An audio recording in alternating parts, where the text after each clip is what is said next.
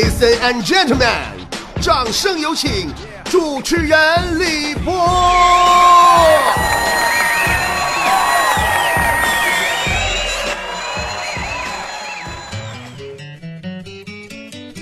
最近呢，我发现我自从去过了青岛，给大家讲了我是怎么在山东大明湖畔演绎了整版的《还珠格格》以后，皇上，俺是大明湖畔的夏雨荷呀！打那以后，我跟你说，所有的波他都很关心我还去过哪些城市，还在哪里，有没有留下过什么故事。那么今天，你们期盼已久的时刻到来了，因为。今天我要告诉你一个事儿，我还去过哈尔滨，朋友们呢？哈尔滨可是我们东北著名的旅游城市啊！大家都知道，哈尔滨在冬天被誉为北国冰城，大雪封城的时候非常美丽。你知道为啥美吗？因为啥啥都被雪盖上了，啥也露不出来，所以美吗？其实没有冰雪的时候，暴露在外边的建筑和道路也和咱们北方其他城市差不多，灰头土脸的。啊，而且我总是觉着吧，其他的北方城市肯定都对哈尔滨特别不服，对不？你凭啥一提你就北过冰城啊？同样都东北城市，冬天谁不下雪呀？咋就你有冰啊？那，你铁岭也有冰，长春也有冰啊，就是，就是化的早点呗，就是。但是朋友们。今天我要跟你们说的不是冰雪美丽的哈尔滨，我说的是跟其他北方城市没有啥区别的哈尔滨，因为我是在温度三十多度、烈日炎炎、车流滚滚、尾气冲天的夏天去的。哎呦我天，那家伙给我晒的！我大学刚毕业那年嘛，去找工作去了。到那第一天呢，我就上街溜达去了。我合计我得看看呢，对不对？因为对我来说，如果我工作真安插在这儿了，那就意味着我得在这座城市安家落户、结婚生孩子。那我得提前把妇婴医院啥的、生孩子地方点儿都踩好了啊，对不对？我一上街我就发现，这城市好啊！咱先不说大家伙都知道的异域风情、啥街道建筑啥的啊，我觉着哈尔滨最有特色的就是它的交通。特别的异域风情，甚至让我感觉到有点抑郁。我发现这儿的交通规则是啥呢？专门啊面向司机制定的。红灯停，绿灯行。对于行人来说，那就是绿灯行，红灯行，啥人啥灯他都行，那才叫行人嘛。由此，我对本地的司机产生了深深的同情之感。但是。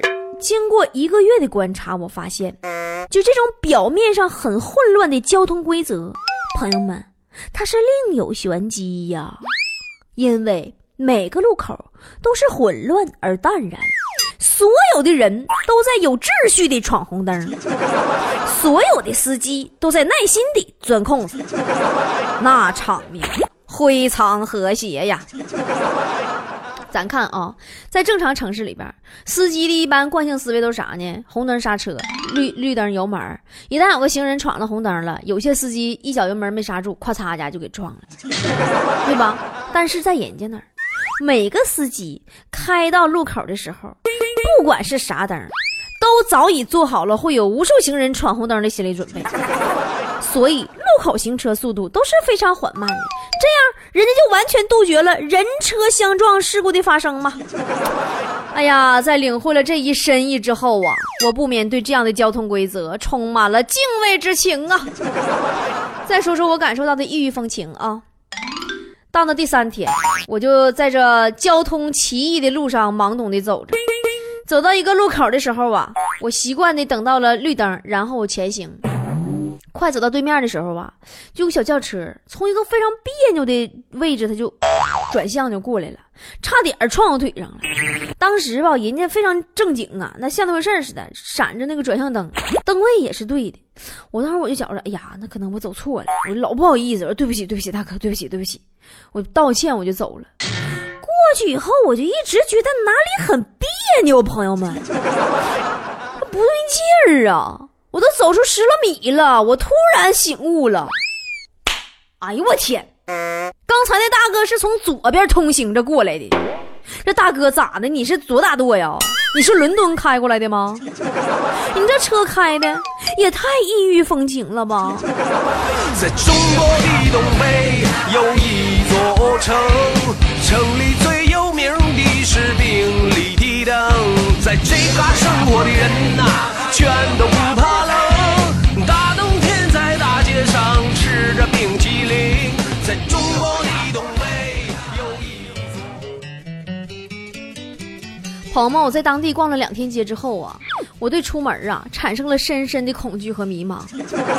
我开始蹲在屋里边上网，我在网上找工作。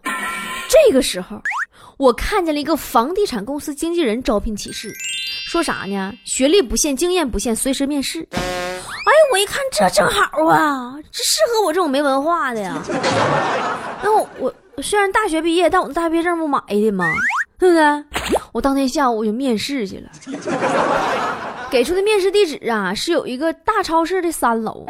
我进门以后吧，我就发现那就是个超市，没有楼梯、电梯啥往上上啊。我往里瞅半天呢，没找着，我就找个人，我就问我说：“请问大圣地产怎么走？”然后收银员就告诉我说：“那个 把包封上，上三楼。”我都懵了，这咋我应聘还封包呢？咋房地产公司开到超市里了？我合那让我封我就封吧，我就封了。嗯到了三楼啊，收银台对面有个小摊儿，上面写着“大圣地产”。哎呀，太霸气的名字了，真的。前面一排电脑桌，六台电脑，一个戴眼镜老爷们正在激情四射打电话呢，那频率呀、频率都跟电报似的。大哥，大哥，就这样房子这样的装修，实在是这样的实在价，格，你哪儿找去啊？喂，你知道我一天有多少客户要抢着看吗？我光今天早上带了好几波呢。你知道我现在什么行情吗？这种三四十米小户型来一套，这两天都住不了了呗，马上让人买买买走了。你今天下午能不能来看呢？有没有时间？你要买房还是要紧，还是扣钱要紧的啊？晚上五点啊，晚上五点，行行行行行，我跟我跟房主确定一下时间，您稍等，我马上也回，马上也回。啪，挂了，我都不知道他说的啥。然后看见我站在对面，马上就问我：“你好，要买房吗？买吗？买吗？买吗？买吗？买吗？买吗？买吗？买吗？买？买吗？”我说：“我来应聘的。”朋友们，他就再也不搭理我了，又打电话去。不大一会儿吧，经理来了，戴个大金链子，长得呀，长得像那马大帅里面的彪哥似的。哎呀妈，老喜庆了。过来就问我说：“你是怎么想到到我们这里来应聘的呢？”我说：“我看你这啥要求也没有啊，我这挺挺适合我，挺好，我就来了。”经理说：“啊。”完了完又问我说：“你对下列十项最看重的是哪一项呢？一、工资待遇；二、公司福利；三、升职空间；四、企业前景；五、领导器重；六、工作环境。”我当时想都没想，我说：“一、工资待遇。”然后经理说：“啊，说你要只要满十八周岁就来上班吧，我这啥要求也没有，只要满十八周岁我就要。”我说：“那刚才你问我一堆一大堆问题干啥呀？”